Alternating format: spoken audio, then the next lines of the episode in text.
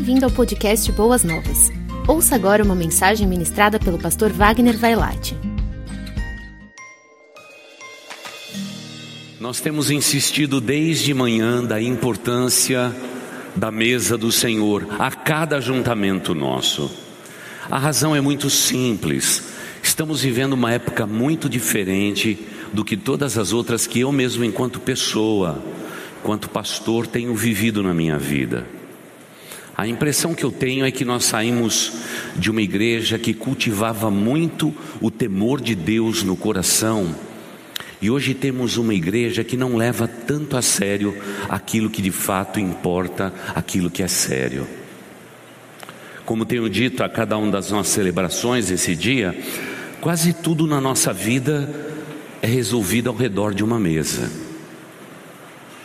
As mesas, por exemplo, dos juízes ou dos delegados, não agora, mas no passado, elas eram altas. Para que você, falando com ele, sentisse que você está debaixo de autoridade. Você tinha que erguer seu pescoço para falar com alguém. Esses eram os conceitos mais antigos que destacavam umas pessoas do que outras. Mas o que nós temos vivido hoje, a ceia do Senhor, a mesa do Senhor tem sido desprezada. Dias atrás, passei dias tristes. Quando assisti um culto de uma igreja, meu coração preparado para ouvir tudo isso, porque eu também ouço os meus colegas pastores, e no momento da celebração da ceia por conta da pandemia, todos apanharam seus cálices, foram sentar no seu lugar, e aquele líder simplesmente disse: Olha, nós vamos tocar uma música e vocês façam as suas orações, como o pão, beba o cálice. E tocou a música, e assim todo mundo procedeu. Temos um povo cristão dentro da igreja que obedece aos líderes. E aí o mesmo líder vai lá na frente e diz: Eu sei, agora vamos começar o nosso culto. Aquilo me entristeceu demais. Parece que até a ceia do Senhor é um transtorno na vida de uma igreja que quer uma liturgia mais contemporânea. E, e há um apelo incontido, por exemplo, entre os nossos adolescentes e jovens a respeito de sermos extremamente contemporâneos. Aí a centralidade da mesa do Senhor, que Ele instituiu para que fosse um marco na minha vida e na tua vida, simplesmente tem sido colocado como acessório. Talvez seja por isso que no seio da igreja de hoje há tantas pessoas doentes e enfermas e que estão morrendo, porque não há discernimento a respeito da importância da ceia do Senhor. Desde então eu tenho pensado, mas por que, que isso está acontecendo? Eu sei que o inimigo das nossas almas ele veio para matar, roubar e destruir, mas o que está acontecendo com o povo de Deus? Orei a Deus a respeito disso e Deus foi muito claro no meu coração. Deus continuou falando de mesas, no plural. E de novo, eu comecei a pensar que há uma mesa que antecede esta mesa na minha vida. É a minha mesa, é a tua mesa, é a nossa mesa. A impressão que eu tenho é que por, pelo fato de estarmos negligenciando o valor das nossas mesas no dia cotidiano, nós estamos reputando esta mesa simplesmente como algo é, simplesmente acessório na vida de um cristão. Eu sei que amanhã empresários vão resolver as suas questões ao redor de uma mesa, os juízes vão deliberar ao redor de mesas. O mundo amanhã vai decidir ao redor de mesas. E o apelo que eu quero fazer é que você faça da sua mesa, na sua casa, como se fosse uma mesa que nos lembra a mesa, para que estejamos preparados, porque senão, irmãos, se a gente for falar para quem canta, para quem toca, para quem trabalha na igreja, é, ter um dia de ceia é um negócio muito grande. O pastor tem que pregar sempre sobre ceia. Aí fica cansativo, ah, nem dia de ceia eu não vou. Aí tem o pessoal que nos assiste pela internet, o que falar de vocês. Nós celebramos durante dois anos e tanto aí a ceia remotamente. E talvez você continue remoto ainda. Não está conosco aqui, que pena. Talvez você está dizendo, pastor, mas a pandemia está aí. Pois é, ela vai ficar conosco para sempre. Ela vai ficar. Talvez o povo brasileiro vai conseguir se livrar disso tudo. Todo mundo vai, de uma maneira ou de outra, ser acometido. Mas a vida continua, meu irmão. Mas por favor, não esqueça do que o pastor está falando. Prepare a sua ceia aí para que no momento juntos possamos celebrar desta ceia. Você é amado, você é querido de Deus. Mas irmãos, nós estamos enfraquecendo na nossa mesa. Você, pai, você, mãe, se senta na mesa junto com seus filhos e diz: Aqui nesta casa nós somos todos cristãos. Amamos a Deus sobre todas as coisas, amamos a Deus de toda a nossa força, do nosso entendimento e amamos o próximo como a nós mesmos. A palavra de Deus é aberta na sua mesa? Ou será que você, homem desta igreja, tem deixado de lado o teu lugar no reino de Deus como um sacerdote? Quantos dos pais hoje estão terceirizando até a alimentação dos seus filhos, não precisa sentar na mesa, não. Nós somos livres. Eu sou teu amigo, filho. Eu sou tua amiga, filha. Se quiser comer no quarto, vai comer no teu quarto, fica à vontade. O importante é que você se alimente. E aí nós erramos exatamente, porque quando menosprezamos aquela ceia na tua mesa, ao redor dos seus, nós estamos já permitindo que muitos dos valores chamados tradicionais, porque é um apelo hoje para que sejamos menos tradicionais, nós estamos pisando em cima de valores bíblicos. E isso faz com que há um enfraquecimento grave das famílias. Nós não temos mais homens que saem da sua cama para impor as mãos sobre os seus filhos e orar, pedindo que os nossos filhos sejam abençoados sobre a face da terra porque ao redor da mesa nós não fazemos mais questão de estarmos uns perto dos outros. Nós podemos fazer o que quiser. Estamos vivendo um novo momento da humanidade. Talvez seja por isso que tenhamos tantas dificuldades hoje para ser igreja no tempo atual. Pense nisso, porque aquela mesa tua é um reflexo muito nítido desta mesa. A nossa igreja existe há 93 anos. E houve tempo nesta igreja em que o casal, porque sempre é um casal que prepara a mesa para toda a igreja, ele tinha que passar pelo pastor Carlos Grigorovitch. E a pergunta do pastor Carlos era esta: Vocês têm vivido em pecado? Suas mãos estão limpas? Porque se tiverem, nós precisamos fazer um conserto aqui para que vocês possam manusear a toalha e a mesa do Senhor. Era com este zelo que se fazia isto. E agora, a gente percebeu muito nesse tempo de pandemia, pelo fato de todos os, é, os objetos da ceia, o pão, o cálice, ser tudo descartável, em que as pessoas pegam o cálice não é? Coloca dentro da bolsa, coloca no bolso, coloca no bolsinho da calça jeans e tudo, vai sentar. E a gente percebeu claramente, porque os meus diáconos são os meus olhos. O pessoal que trabalha no estacionamento é, cuida de tudo que a gente precisa. Somos uma grande equipe de trabalho. E aí todo mundo começou a notar que, mesmo no descartável, começou a ter um desvio. As pessoas não estão discernindo o quanto isso é zeloso, o quanto isso é honroso. E foi nítido para nós que as pessoas que têm esse temor, esse respeito, não é, seguram quase que equilibrando, não é, o cálice na sua mão o tempo todo, fica em pé para orar, mas está ali zeloso, porque por detrás há um temor de Deus nos seus corações a respeito dos elementos da ceia do Senhor. Segundo o que nos diz a Bíblia, e fica muito claro para nós, Jesus Cristo foi extremamente zeloso e detalhista de tudo o que aconteceu naquela última ceia. Nos textos, não é, nos textos correlatos dos evangelhos, nos evangelhos sinóticos, fica claro que Jesus Cristo deu instruções específicas a respeito da ceia do Senhor, com todo zelo. Veja, por exemplo, aquele cenáculo onde Jesus se reuniu. Aquela não era uma casa de uma pessoa simples ou pobre. Era uma pessoa rica que possuía uma casa de dois andares. Por isso que os autores bíblicos dizem que na morte de Jesus ele foi contado entre os ricos e os poderosos daquele tempo, tanto na sua sepultura como também no seu último momento com os seus discípulos.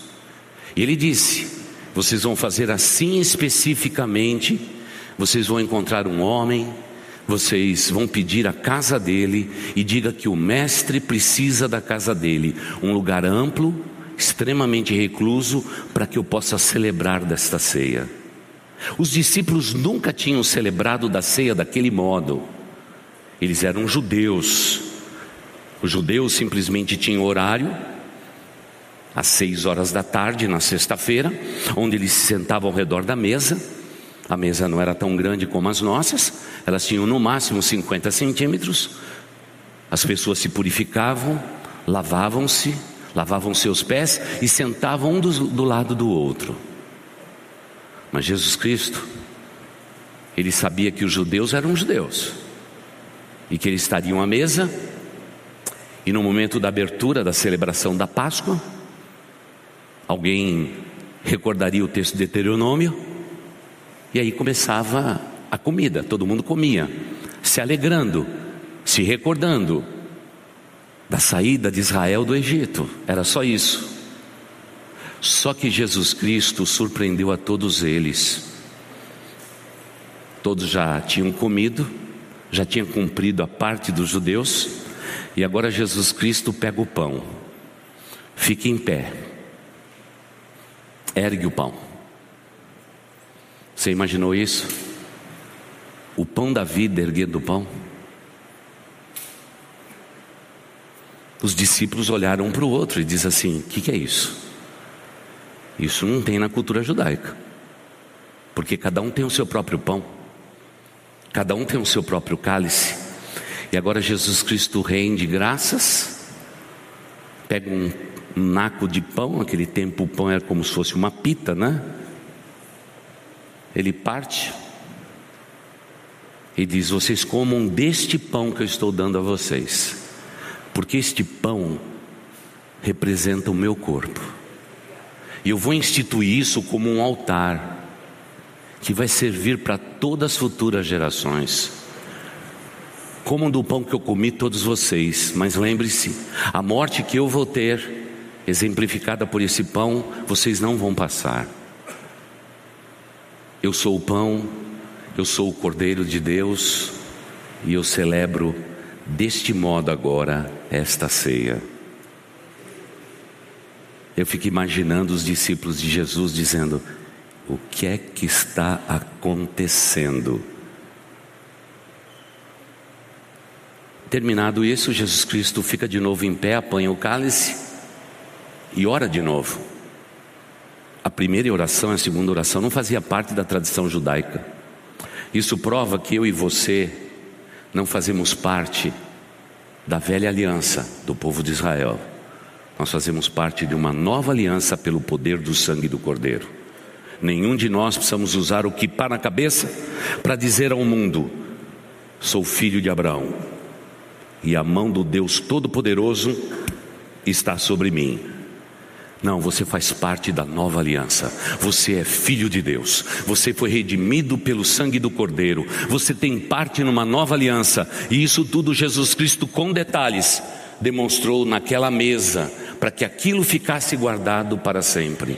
E quando terminou, disse: se vocês pertencem a mim, celebre com zelo, com cuidado desta ceia, até que um dia eu volta. E para ter certeza disto, eu, Cristo, não provarei do fruto da vide até aquele dia que nas bodas do Cordeiro, reunindo todo o meu povo, eu beba de novo deste cálice com vocês.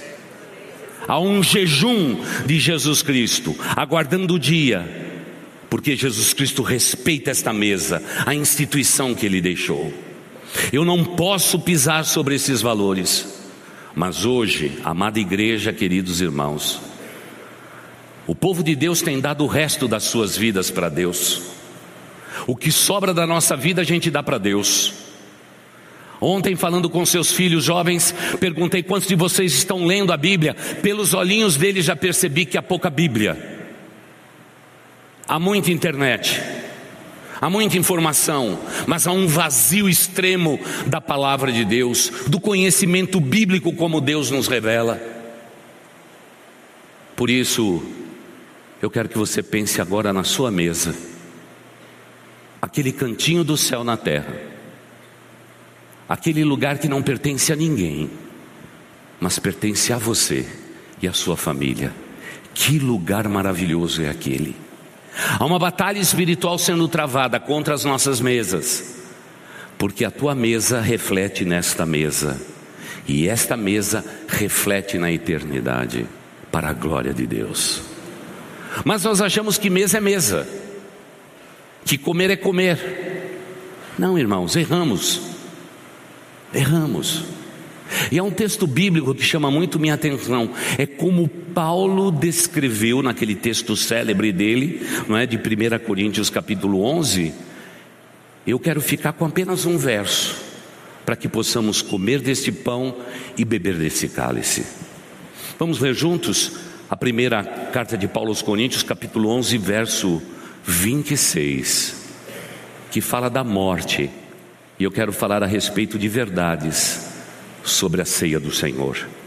1 Coríntios 11, 26 nos diz assim: Porque sempre que comerem deste pão e beberem deste cálice da mesa do Senhor, vocês anunciam a morte do Senhor até que ele venha. É interessante o que Paulo, o passeio que Paulo faz a respeito da centralidade da morte de Cristo Jesus nesta celebração, nesta mesa. Agora eu pergunto: será que a minha mesa lá em casa, ela não tem que ter a mesma centralidade? Claro que tem que ter. Os meus filhos, os meus netos, ao sentarem na mesa, têm que ter consciência que o alimento é uma dádiva do Deus Altíssimo, uma bondade do Deus Eterno, e por outro lado, nós estamos ali agradecidos porque um dia Cristo nos redimiu, Cristo nos salvou. A centralidade da minha mesa demonstra que a centralidade desta mesa é verdadeira. Nós estamos falando pouco da morte de Cristo Jesus, da morte de Jesus Cristo. Meus netos, quando assistem os filmes em que Jesus Cristo está morrendo, eles começam a chorar e já começam a tampar os olhos. Por favor, não tampe os seus olhos, porque a centralidade desta mesa e a centralidade da tua mesa reside na morte do Cordeiro de Deus que tirou o pecado do mundo. É por isso que nós somos chamados cristãos. Como é maravilhoso essa, essa designação que temos sobre a nossa vida. Somos cristãos. O meu lar é cristão. A minha mesa, ela tem essa convicção. Por isso, coloque todos os seus filhos, os seus netos ao redor da mesa. Se for preciso, pegue mais um banquinho, mas coloque todos ao redor da mesa. E no momento principal, antes de nos alimentarmos, vamos compartilhar que Cristo Jesus é a centralidade das nossas vidas, a centralidade da nossa existência, a centralidade das nossas mesas. É Cristo, Cristo, e isso é inegociável. Porque hoje cada um quer viver o seu próprio cantinho. E lá atrás, quando todo mundo começou a comprar televisores no plural, eu era pastor, já em outra igreja eu dizia: Isso não vai dar certo. A importância de uma família sentada assistindo um programa todos juntos, isso tem um valor muito importante. Mas o que fizemos nós, agora já tem até televisão no banheiro das casas chiques. Ficou em todo lugar. Agora o meu maior temor é que provavelmente a mesa um lugar abençoado para uma família, momento de comunhão, de todos ao redor da mesa. Você acredita? Isso não acontece, acho que no Brasil, só nos Estados Unidos. perguntou-se aos cristãos americanos quantos deles faziam orações públicas ao redor das suas mesas. 42% dos americanos responderam que fazem orações. E o restante? Uma nação extremamente cristã. Não se faz mais oração. É, isso acontece lá, graças a Deus que não acontece aqui. Segundo a mesma pesquisa, as orações públicas feitas por cristãos no dia de semana, enquanto não estão na sua casa, aí o número reduziu. Sabe quantos na comida por quilo durante a semana, junto dos seus amigos colega de banco, de trabalho, de financeira, pessoal de TI, Sabe quantos nos Estados Unidos abaixam a sua cabeça para fazer uma breve oração para agradecer ao Deus Altíssimo? Apenas 3%. Graças a Deus que é só lá nos Estados Unidos. Eu acho que você, até na comida por quilo, você para lá, abaixa sua cabeça e agradece a Deus. Se está perto de um colega, diz assim: Eu vou agradecer agora a Deus, deixa eu orar pela sua vida. Abaixa a cabeça e ora em nome de Jesus Cristo. Você percebe como a mesa ficou volátil, quase que pueril. Mas, no entanto, a gente chama o povo de Deus para comer da ceia. E tem gente que vem aqui para comer da ceia porque acha assim: se eu não tomar da ceia do Senhor, eu vou ser amaldiçoado. Se eu não for na igreja pelo menos uma vez por mês, cruz credo. Erramos, erramos, igreja. Como necessitamos ver a centralidade da mesa e na centralidade da mesa vermos a morte de Cristo Jesus. Isso tem que ter vívido no nosso coração. Alguém morreu pelos pecadores, alguém ressuscitou. É o nosso redentor e o nosso salvador. Isso tem que ser central na nossa convicção. Quer na tua casa, quer aqui. Mês atrás voltei a falar a respeito de ambiência do lar. Um lar tem que ser um lugar muito gostoso, né, irmãos? Tem que ter ambiência, tem que ter louvor, tem que ter adoração, é? tem que ter um quadro na parede que diz que Jesus Cristo é o Senhor, tem que ter ambiência, tem que ter uma fragrância da espiritualidade, porque assim levamos os nossos filhos a almejar ter um lar assim. Mas hoje, se não estamos discernindo esta mesa, em reflexo, algum problema com a nossa mesa lá em casa. Eu quero dizer para vocês que fui pai como vocês foi, continuo sendo, sou avô hoje também, e a centralidade da mesa é incrível. Eu não sou muito de preparar alimento. Eu sou bom para lavar louça. Você vai ter comida na sua casa, pode convidar, porque eu vou lavar toda a louça. Gosto de lavar louça. Penso na vida e sempre, quando apanho aquele bom detergente, eu digo assim: como é bom servir a quem eu amo.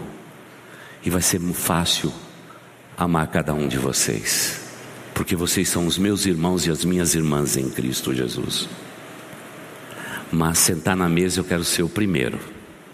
Fico lá sempre sentado esperando todo mundo sentar. Todo mundo tem que sentar. Cadê fulano?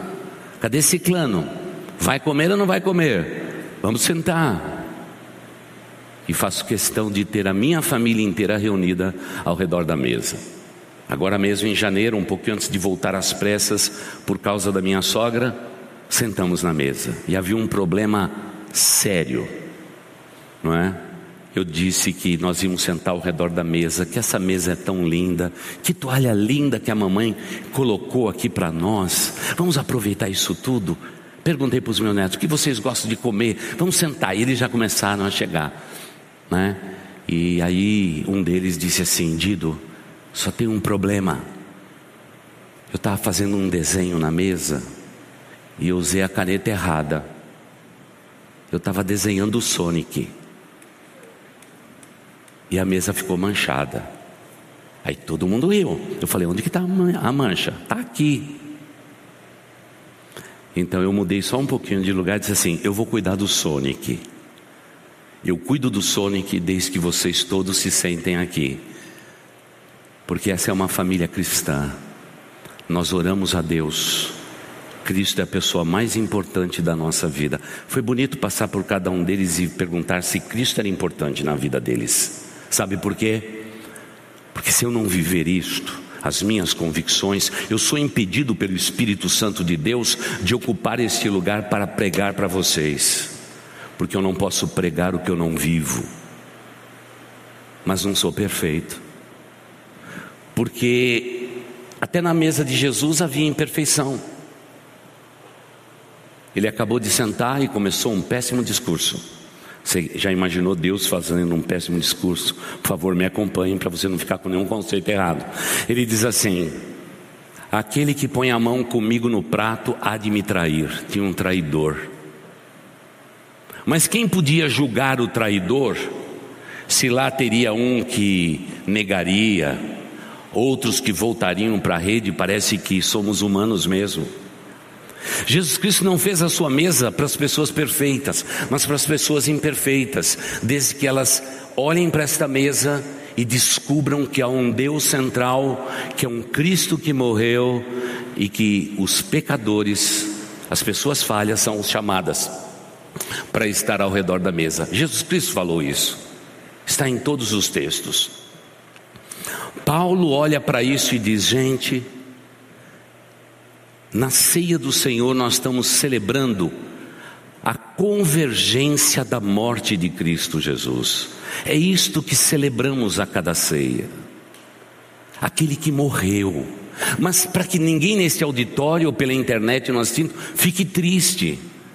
Há muitos anos atrás, como comentei já nesse dia, eu fui celebrar de uma ceia e contei a história de Jesus, da sua morte. Havia uma menina que começou a chorar demais copiosamente, porque ela não conseguia entender aquela ceia como uma celebração de alguém que morreu, não é?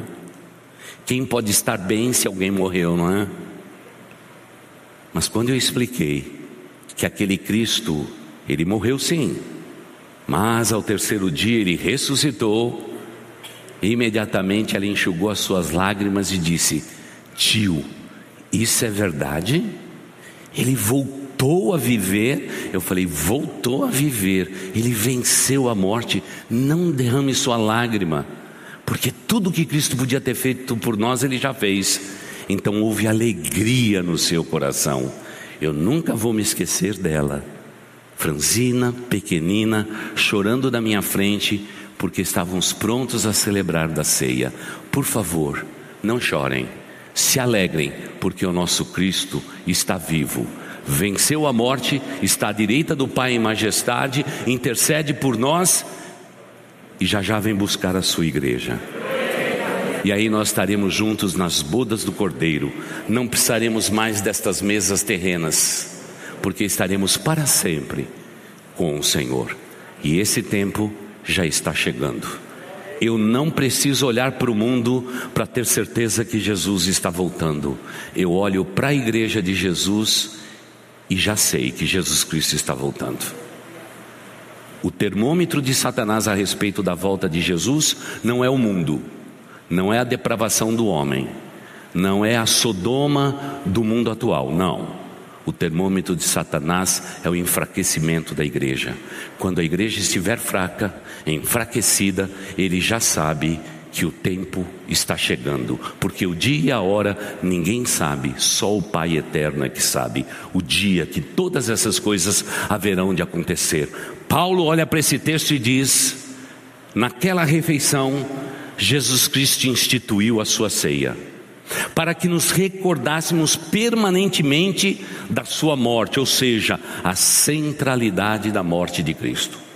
John Stott escreveu uma, uma devocional para os seus conterrâneos ingleses, e ele fala muito a respeito dessa questão da centralidade da morte. Ele diz e destaca três verdades, eu estou copiando ele para a gente chegar no nosso tema final. Ele diz em primeiro lugar, John Stott, a primeira é a centralidade da sua morte. Não há dúvidas, nós estamos celebrando alguém que morreu. Mas é claro, vocês sabem toda a história. Alguém que morreu, mas ressuscitou. Mas precisava morrer. Então vamos fazer uma viagem, não é John Stott, é o pastor Wagner agora. Vamos fazer uma viagem até o paraíso. Adão e Eva desobedeceram. Comeram do fruto daquela árvore que não podia comer, porque era a árvore que traria a morte. O homem que foi criado para viver eternamente, agora, comendo daquele fruto, ele vai morrer. A sua vida passa a ser limitada. Imagine, por exemplo, Eva, depois de comer da árvore da morte, ela olhasse para a árvore da vida, que havia árvore da vida. Se ela fosse lá comer da árvore da vida, estaria perpetuado no ser humano a morte eterna. Por isso que Deus os baniu daquele lugar e colocou anjos até que aquele lugar desaparecesse da face da terra. Porque se comesse do outro fruto, não haveria solução para o pecado. Mas Deus diz: um dia do ventre da mulher vai nascer um, puro e santo, e ele vai consertar esta história. Ele disse à serpente, ele disse ao homem, ele disse à mulher e disse a todos nós: é assim que será. E um dia como a profecia diz, a Virgem concebeu, deu à luz a um bebê, seu nome Jesus. Ele veio para consertar a história. Mas não nos esqueçamos que a morte também era central ali. Você imagina um momento em que Deus diz assim: Vocês tiveram seus olhos abertos, a malícia passou a fazer parte também da vida de vocês, vocês perceberam que estavam nus? Ok, então, agora, algumas coisas vão começar a acontecer com vocês. A primeira delas é o seguinte: quando for três da tarde de amanhã, eu não vou voltar para ver vocês, porque eu sou santo e vocês são pecadores. Adão e Eva, vem até aqui. Eu vou vestir vocês. Mas para eu poder vestir vocês depois do pecado, eu tenho que matar um animal. Eles nunca tinham visto morte, porque nem eles foram feitos para a morte. Esse não foi o plano de Deus. Morremos porque um dia eles pecaram. Agora você pode imaginar Adão e Eva virando para o outro lado e diz: Senhor, nós não queremos ver isto. Você está sacrificando um animal. Deus diz: pode olhar, olhe para cá, porque o fruto do seu pecado vai te vestir, só que haverá um preço a ser pago. Um cordeiro tem que morrer. Naquele momento em que Deus, com suas próprias mãos, matou um animal e vestiu o homem a mulher, Ele estava dizendo: um dia virá alguém que será o perfeito cordeiro, que vai morrer pelo pecado da humanidade e será o nosso redentor. Pode parecer chocante, como pode parecer a todos nós ocidentais chocante a matança de animal, por exemplo, durante, eh, durante milênios no povo de Israel. Eles sacrificavam animais para poder ter remissão de pecados. Mas eu não preciso mais matar animais, porque o Cordeiro de Deus ocupou o meu lugar e o seu lugar naquela cruz. E esse Cordeiro diz: Vocês vão celebrar a minha morte, para que nem vocês, nem seus filhos, nem a sua descendência se esqueçam que o justo morreu pelo injusto e institui um altar, que é uma mesa onde Deus deve ser adorado. Por isso eu não posso desprezar isto. Eu não posso celebrar desta ceia de qualquer maneira. John Stott diz: a segunda verdade que aprendemos com a ceia do Senhor diz respeito ao propósito da morte de Jesus Cristo. Ele não morreu por morrer, ele morreu por uma causa, a redenção do ser humano. E diz a Bíblia que o castigo que nos traz a paz estava sobre ele, e pelas suas pisaduras fomos sarados.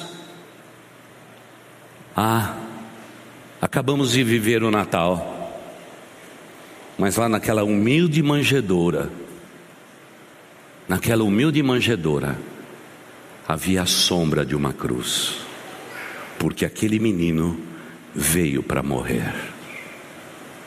A vida desse menino é cercado um tanto quanto obscura a sua infância, mas quando ele chega à idade adulta e completa os 30 anos, que era a maioridade judaica, ele começa o seu ministério. O seu aparentado José, desculpa, João, aquele que batizava, já estava no deserto, conclamando os homens ao arrependimento e preparando o caminho do Senhor. E um dia João estava ali batizando as pessoas baseada no arrependimento por conta dos pecados de todos. E naquele dia veio Jesus para ser batizado. João olhou Jesus Cristo entrando nas águas e disse aos seus seguidores: Eis o Cordeiro de Deus que tira o pecado do mundo. Havia a sombra de uma cruz no batismo de Jesus. Naquela última mesa no cenáculo alto, havia a sombra de uma cruz. Quando Jesus Cristo foi até o Getsemane e de maneira anguniante clamou a Deus, dizendo: Pai, afasta de mim esse cálice. Não é nenhum momento de fraqueza do Cordeiro de Deus, nenhuma fraqueza. Muitos tomam Cristo como frágil. Não, não é fragilidade. O que Jesus Cristo está dizendo é que havia uma cruz que apontava só para Ele. Ele seria o Cordeiro de Deus. Mas no momento em que ele fosse morrer na cruz do Calvário, Deus Pai e Deus Espírito, por causa do pecado meu, teu e da humanidade, Deus Pai e Deus Espírito teria que virar as costas para o Cordeiro de Deus que tira o pecado do mundo. Era a respeito disto que Jesus dizia: Afasta de mim este cálice.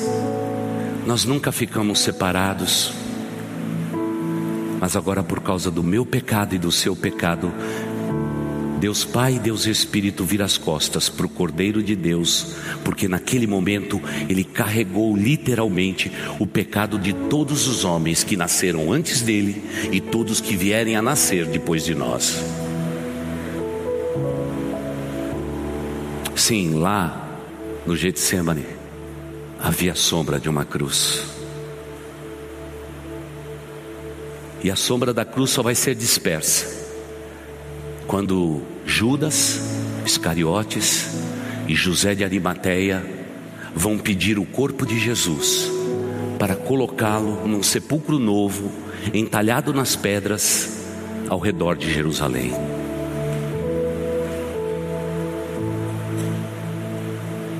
Há silêncio, silêncio absoluto durante aqueles dias que Cristo ficou no sepulcro. Mas como diz Max Lucado.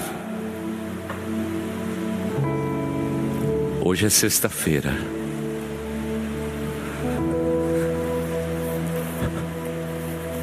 Mas o domingo vai chegar. E agora Deus dá um privilégio àquelas mulheres que elas foram logo cedo no domingo ao sepulcro. Ainda estava escuro. E elas chegaram então até aquele lugar e perceberam que a pedra estava removida. Elas olharam para dentro e não havia corpo nenhum. Elas ficaram perturbadas, correram para falar para os discípulos. Mas Jesus Cristo não deixa nenhum filho seu sem resposta. Quando elas olharam de novo, centralidade desta mesa é incrível.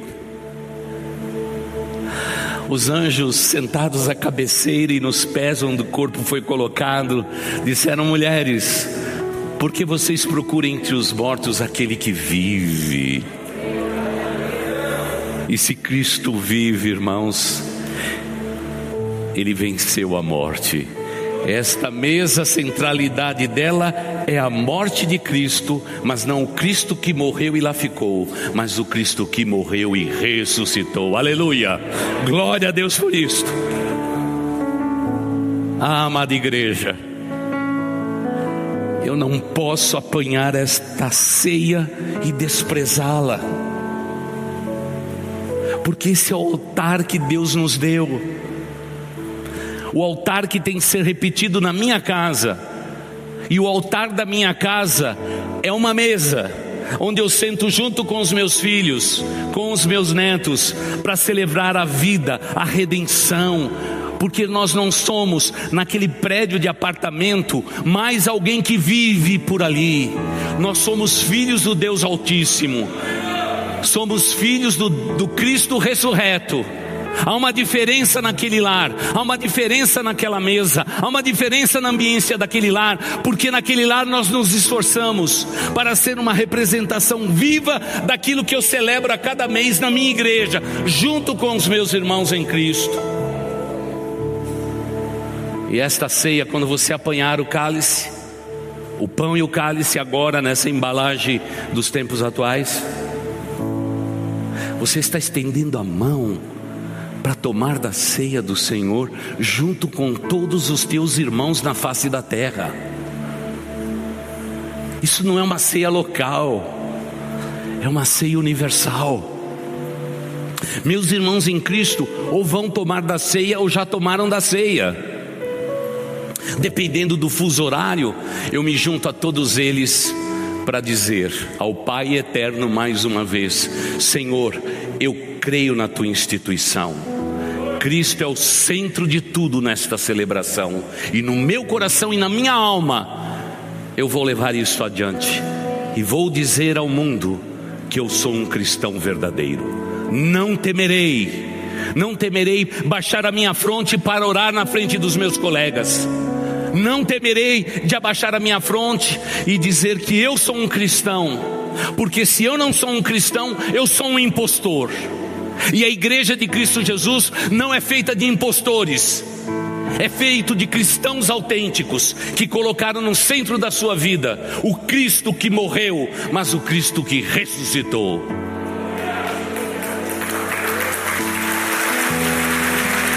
Glória, pois, a Deus é o Cristo da centralidade da nossa vida e da nossa existência. Não negarei a Cristo a custo de nada. Se tiver que morrer, morrerei por Cristo Jesus. Mas nunca o negarei, porque naquela cruz ele não me negou, me aceitou com os meus pecados, do jeito que eu estava, e ele disse: Venha como você está, eu te amo assim, eu limpo suas feridas, eu conserto a tua alma, eu transformo o teu coração. Mas hoje, Infelizmente, igreja, povo de Deus, quer cultões, louvorzão, celebração. Os seus ouvidos estão corrompidos, a sã doutrina.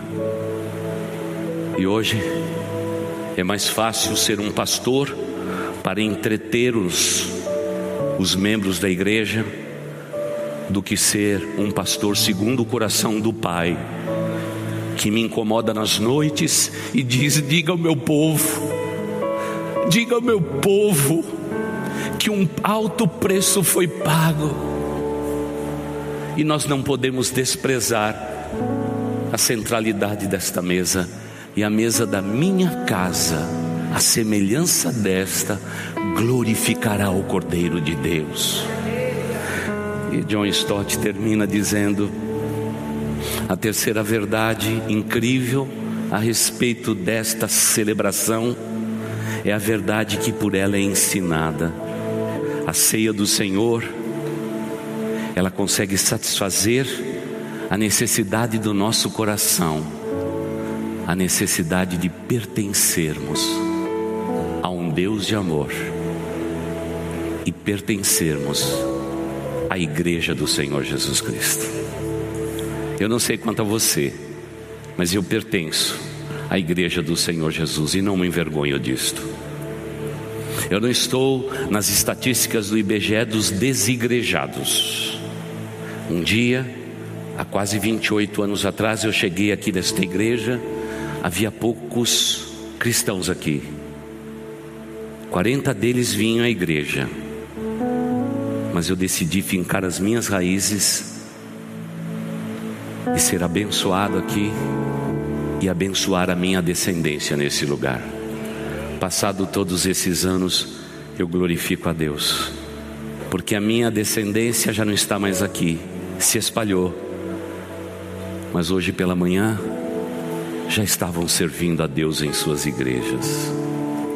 Professoras incríveis de escola dominical.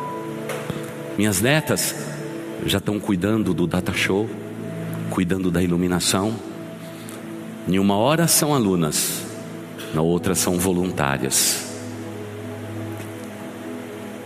Me alegro de ter meu filho ali atrás, cuidando de tudo que nós precisamos nesse culto minha esposa cuidando dos teus anjinhos, lá no Ministério Infantil. Mas eu rogo a Deus que a minha mesa, ela seja exemplar, para que esta mesa seja honrada pela minha descendência. Por favor, queridos, ao tomarmos hoje da ceia, faça um propósito com Deus dizendo: Pai, o meu lar e a minha família será mudada no ano de 2022. Nós não estaremos brincando de cristãos. Naquela mesa, lá em casa, será um reflexo lindo da mesa que é posta todos os meses diante de mim na casa do Deus Altíssimo. Nós glorificaremos o nosso Deus, diremos aos nossos filhos das maravilhas de Deus e abençoaremos a futura geração. Por favor, a minha palavra hoje não é de desânimo ou de desistência da igreja, pelo contrário, eu estou mais forte do que nunca para continuar abençoando os seus corações, porque um dia eu darei conta também das suas vidas no dia do tribunal de Cristo. É com zelo, temor e tremor no meu coração que me junto aos meus diáconos para servir vocês nesta celebração. Fazemos isto com mais alto respeito e a maior distinção possível, porque há algo central nesta igreja, já há 93 anos. Não é um pastor, não é um diácono, mas é o Senhor Jesus Cristo. A Ele todo louvor, toda honra e toda glória. Amém. Você ouviu o podcast Boas Novas? Não se esqueça de seguir nosso canal para ouvir mais mensagens que edificarão a sua vida.